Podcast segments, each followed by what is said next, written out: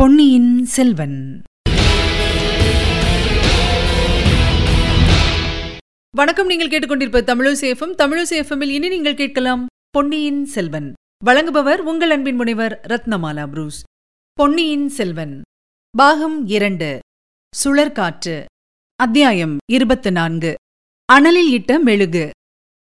கிளி கிரீச்சிட்ட சத்தமும் தாதிப்பெண் பயத்துடன் கூவிய சத்தமும் கலந்து வந்து நந்தினியையும் கந்தன்மாறனையும் திடுக்கிடச் செய்தன. கந்தன்மாறன் திரும்பி பார்த்து பழுவேட்டரையர் வருகிறார் என்று அறிந்ததும் கதி கலங்கிப் போனான். சற்று முன்னால் அவன் பழுவேட்டரையரை எனக்கும் பிடிக்கவில்லை என்று சொன்னது அவர் காதில் விழுந்திருக்குமோ என்ற எண்ணம் உதயமாயிற்று.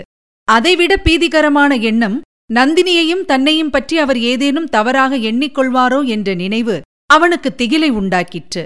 கிழப்பருவத்தில் கல்யாணம் செய்து கொண்டவர்களின் போக்கே ஒரு தனிவிதமாக இருக்கும் அல்லவா? ஆகையினாலேயே அவர் அவ்வளவு கோபமாக வந்து கொண்டிருக்க வேண்டும். வந்து என்ன செய்யப் போகிறாரோ தெரியவில்லை. எதற்கும் சித்தமாயிருக்க வேண்டியதுதான். இவ்வளவும் ஒரு நொடி பொழுதில் கந்தன்மாறன் மனத்தில் அலையெறிந்த சிந்தனைகள். ஆனால் அவனுக்கு அன்று ஒரு பெரிய அதிசயத்தைக் காணும் வாய்ப்பு கிடைத்தது. அவன் நினைத்ததற்கெல்லாம் மாறாக அந்த அதிசயம் நடந்தது. பழுவேட்டரையர் அருகில் நெருங்கியதும் நந்தினி முகமலர்ந்து அவரை தன் கரிய விழிகளால் பார்த்து நாதா எங்கே தாங்கள் திரும்பி வருவதற்கு அதிக நாள் ஆகிவிடுமோ? என்று பார்த்தேன். நல்ல வேளையாக வந்துவிட்டீர்கள் என்றாள். அவளுடைய முகத்தை பார்த்து அந்த குரலை கேட்டதும் பழுவேட்டரையரின் கோபாவேசமெல்லாம் பறந்துவிட்டது. அனலில் இட்ட மெழுகை போல் உருகிப் போனார். அசட்டுச் சிரிப்பு ஒன்று சிரித்து ஆமாம் போன காரியம் முடிந்துவிட்டது திரும்பிவிட்டேன் என்றார். பிறகு கந்தன்மாறனை பார்த்து இந்த பிள்ளை இங்கே என்ன செய்கிறான்? ஏதாவது காதற் கவிதை புனைந்து கொண்டு வந்து கொடுத்தானோ? என்று கேட்டுவிட்டு தம்முடைய பரிகாசத்தை குறித்து தாமே சிரித்தார். கந்தன்மாறனுடைய முகம் சிவந்தது. ஆனால் நந்தினி பழுவேட்டரையரை விட அதிகமாக சிரித்துவிட்டு இவருக்கு காதலும் தெரியாது கவிதையும் தெரியாது. சண்டை போட்டு காயமடையத்தான் தெரியும். நல்ல வேளையாக காயம் மாறிவிட்டது. ஊருக்கு போக வேண்டும் என்று சொல்லிக் கொண்டிருந்தார் என்றாள். இந்த காலத்து பிள்ளைகளின் வீரத்தைத்தான் என்னவென்று சொல்லுவது? இருபத்தி நாலு யுத்த களங்களில் நான் அறுபத்தி நாலு காயங்கள் அடைந்தவன். ஆனால் ஒரு தடவையாவது படுக்கையில் படுத்ததில்லை. இவனுக்கு காயம் குணமாக ஒரு பட்சத்துக்கு மேலாகியிருக்கிறது. ஆனால் என் காயங்களெல்லாம் மார்பிலும் தோளிலும் தலையிலும் முகத்திலும் ஏற்பட்டவை. இந்த பிள்ளை முதுகிலே காயம்பட்டவன் அல்லவா? அதனால் இவ்வளவு நாள் ஆகிவிட்டது. நியாயந்தான். என்று கூறி பரிகாச சிரிப்பு சிரித்தார். கந்தன்மாறன் கொதித்து எழுந்து ஐயா தாங்கள் என் தந்தையின் ஸ்தானத்தில் உள்ளவர். அதனால் தங்களுடைய பரிகாசத்தை பொறுத்தேன் என்றான். இல்லாவிட்டால் என்ன செய்திருப்பாயடா? என்று பழுவேட்டரையர் கேட்டு தம் உரையிலிருந்த கத்தியில் கையை வைத்தார். நந்தினி இச்சமயம் குறுக்கிட்டாள். நாதா இவருக்கு முதுகில் மட்டும் காயமில்லை. நெஞ்சிலும் காயம் பட்டிருக்கிறது என்பது தங்களுக்கு தெரிந்ததுதானே? இவர் தம்முடைய சிநேகிதன் என்று நினைத்துக் கொண்டிருந்தவன் இம்மாதிரி முதுகில் குத்தி போட்டுவிட்டு போய்விட்டான் என்ற எண்ணம் இவர் நெஞ்சில் பெரிய புண்ணை உண்டாக்கியிருக்கிறது. முதுகில் காயமாறியும் நெஞ்சில் புண் ஆறவில்லை. அந்த புண்ணில் கோல் இடுவது போல் நாம் பேசக்கூடாதுதானே அன்றிரவு இவர் காயம்பட்ட அன்றிரவு என்ன நடந்தது என்று தங்களுக்கு தெரியாதா என்ன? என்று சொல்லிக்கொண்டே நந்தினி பழுவேட்டரையரை பார்த்த பார்வையில் மறைப்பொருள் ஏதோ இருந்திருக்க வேண்டும். பழுவேட்டரையரின் முகத்தோற்றம் உடனே மாறிவிட்டது. ஆமாம் நீ சொல்லுவது சரிதான். பாவம் இவன் அறியா பிள்ளை. இவன் தந்தையோ என் பிராண சிநேகிதன். இவன் ஏதோ தெரியாத்தனமாக கூறியதை நான் பொருட்படுத்தக் கூடாதுதான். இது கிடக்கட்டும். நந்தினி ஒரு முக்கியமான விஷயம் சொல்வதற்காக இப்போது வந்தேன். அது இவனுக்கும் தெரிந்திருக்க வேண்டியதுதான். இலங்கை மாத்தோட்டத்தில் ஒருவனை ஒற்றன் என்று சந்தேகித்து பிடித்திருக்கிறார்களாம். அவனிடம் இளவரசன் அருள்மொழிவர்மனுக்கு ஓலை ஒன்றிருக்கிறதாம். அங்கு அடையாளங்களிலிருந்து அவன் கந்தன்மாறனுடைய அழகான சிநேகிதனாயிருக்கலாம் என்று நினைக்கிறேன். அவன் பெரிய கைக்காரனாய்த்தான் இருக்க வேண்டும். நம் ஆட்களிடம் அகப்படாமல் தப்பி இலங்கைக்கு சென்று விட்டான் பார்? என்றார் பழுவேட்டரையர். நந்தினியின் முகபாவத்தில் அப்போது ஏற்பட்ட ஒரு கணநேர மாறுதலை மற்ற இருவரும் கவனிக்கவில்லை. அடே தப்பிச் சென்று விட்டானா? இலங்கைக்கா போய்விட்டான்? என்று கந்தன்மாறன் ஏமாற்றத்துடன் கூறினான். நாதா அவன் தப்பிச் சென்றது எனக்கு ஒன்றும் அதிசயமாய் தோன்றவில்லை. தங்கள் சகோதரர் இந்த கோட்டை காவலுக்கு தகுதியற்றவர் என்றுதான் எத்தனையோ தடவை சொல்லியிருக்கிறேனே. அவர் அனுப்பிய ஆட்களும் அப்படித்தானே இருப்பார்கள்? என்றாள் நந்தினி. முன்னெல்லாம் நீ அப்படி சொன்னபோது எனக்கு அது சரியாகப்படவில்லை. இப்போது எனக்கு கூட அப்படித்தான் தோன்றுகிறது. இன்னும் ஒரு விந்தையைக் கேள். மாதோட்டத்தில் அகப்பட்ட ஒற்றனிடம் நமது பழுவூர் லட்சணை ஒன்று இருந்ததாம். அது அவனிடம் எப்படி கிடைத்தது என்று அவன் சொல்லவில்லையாம். நந்தினி லேசாக ஒரு பெருமூச்சு விட்டுவிட்டு இது என்ன வேடிக்கை? பனை லட்சணை அவனிடம் எப்படி கிடைத்ததாம்? தங்கள் சகோதரர் இதற்கென்ன சொல்கிறார்? என்றாள். அவனா அவன் சொல்லுவதை கேட்டால் உனக்கு சிரிப்பு வரும். அந்த பனைலட்சினை உன்னிடமிருந்துதான் அவனிடம் போயிருக்க வேண்டும் என்கிறான் காலாந்தகன் என்று சொல்லிவிட்டு பழுவேட்டரையர் இடி இடி என்று சிரித்தார். அந்த சிரிப்பினால் லதா மண்டபமே குலுங்கியது போல் இருந்தது. அரண்மனை நந்தவனத்து மரங்கள் எல்லாம் சிலிர்த்து நடுநடுங்கின. நந்தினியும் அவருடன் சேர்ந்து சிரித்துக் கொண்டே என் மைத்துனர் இருக்கிறாரே அவருக்கு இணையான புத்தி கூர்மை படைத்தவர் இந்த ஈரேழு பதினாலு உலகத்திலும் கிடையாது என்றாள். இன்னும் உன் மைத்தனன் என்ன சொல்கிறான் தெரியுமா? நல்ல வேடிக்கை. அதை நினைக்க நினைக்க எனக்கு சிரிப்பு வருகிறது. தஞ்சை கோட்டை வாசலில் நீ பல்லக்கில் வந்து கொண்டிருந்த போது உன்னை அந்த இந்திரஜித்து சந்தித்து பேசினானாம். பிறகு இந்த அரண்மனைக்குள்ளும் அந்த மாயாவி வந்திருந்தானாம். ஆகையால் நீயே அவனிடம் பழுவூர் லட்சணையை கொடுத்திருக்க வேணுமாம். அப்படி இல்லாவிட்டால் உன்னிடம் யாரோ ஒரு மந்திரவாதி அடிக்கடி வருகிறானே அவன் மூலமாக போயிருக்க வேண்டுமாம். தன்னுடைய முட்டாள்தனத்தை மறைப்பதற்காக அவன் இப்படியெல்லாம் கற்பனை செய்து உளறுகிறான் என்று கூறி பழுவேட்டரையர் தமது நீண்ட பற்கள் எல்லாம் தெரியும்படியாக மறுபடியும் ஹ ஹ ஹா என்று சிரித்தார். என் மைத்துனருடைய அறிவு கூர்மையைப் பற்றி நான் சந்தேகித்தது ரொம்ப தவறு. அவருடைய அறிவு உலக்கிக் கொழுந்துதான் சந்தேகமில்லை. ஆனால் இதையெல்லாம் நீங்கள் கேட்டுக்கொண்டு சும்மா இருந்ததை நினைத்தால்தான் எனக்கு வியப்பாயிருக்கிறது என்றாள் நந்தினி. அவளுடைய முகபாவம் மறுபடியும் மாறி அதில் இப்போது எள்ளும் கொள்ளும் வெடித்தது. கண்ணில் தீப்பொறி பறந்தது. வீராதி வீரரும் போர்க்களத்தில் எத்தனையோ வேல்வீச்சுக்களை இருமாந்து தாங்கியவருமான பெரிய பழுவேட்டரையர். நந்தினியின் சிறு கோபத்தை தாங்க முடியாமல் தடுமாறினார். அவருடைய தோற்றத்திலும் பேச்சிலும் திடீரென்று ஒரு தளர்ச்சி காணப்பட்டது.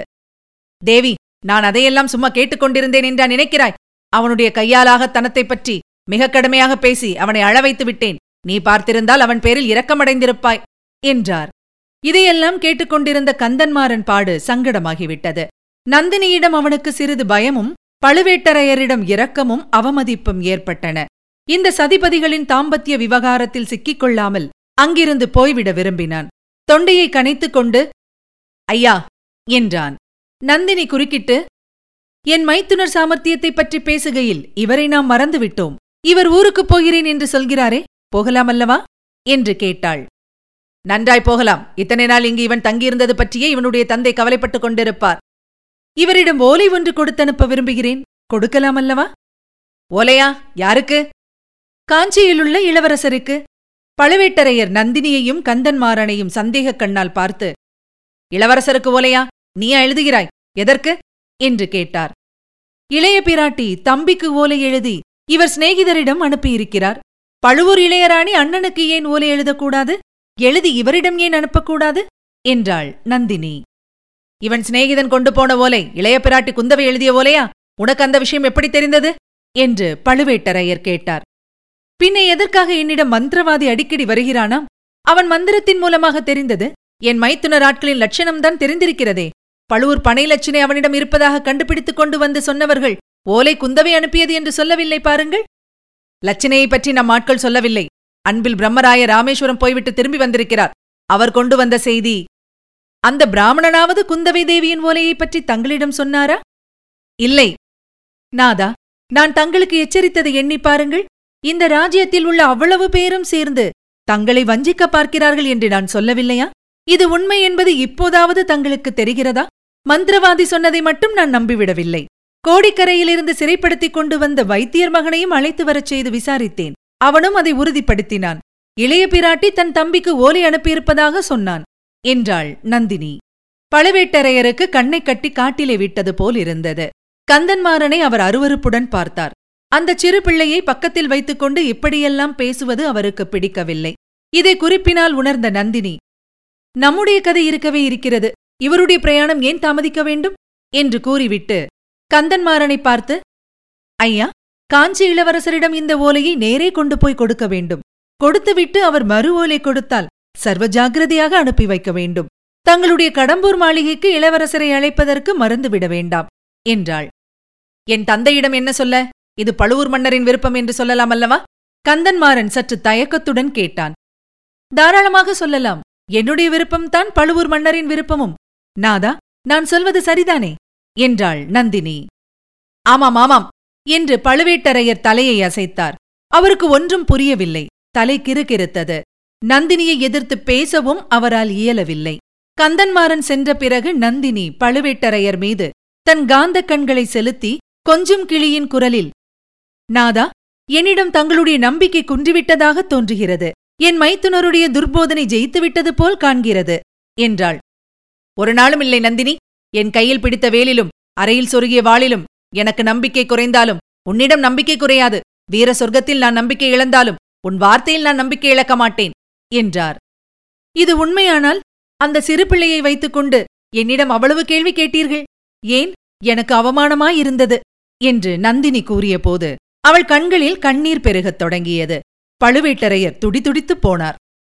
வேண்டாம் என் கண்ணே இப்படி என்னை தண்டிக்க வேண்டாம் என்று கூறி நந்தினியின் கண்களில் பெருகிய கண்ணீரை துடைத்து சமாதானம் செய்தார். ஆயினும் உன்னுடைய காரியங்கள் சில எனக்கு அர்த்தமாகவில்லை. என்ன ஏது எதற்காக என்று கேட்க எனக்கு உரிமை இல்லையா? என்றார்.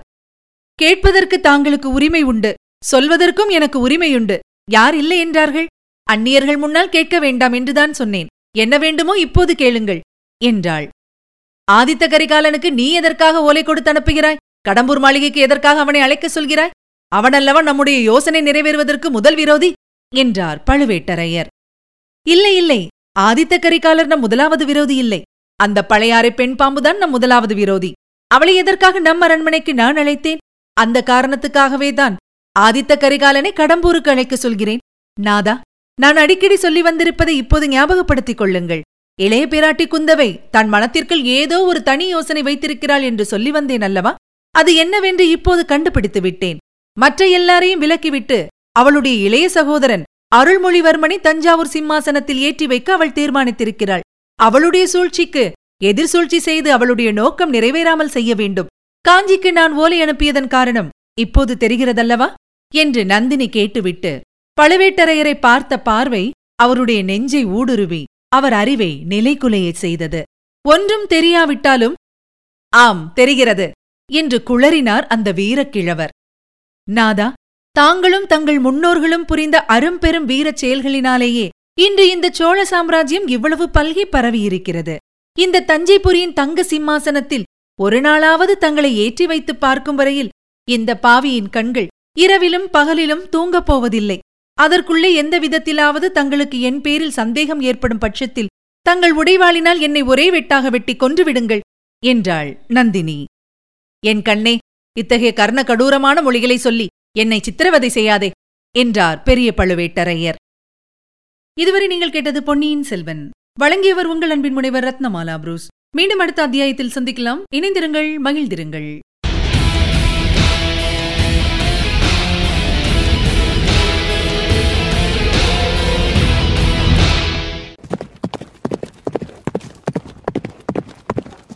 பொன்னியின் செல்வன்.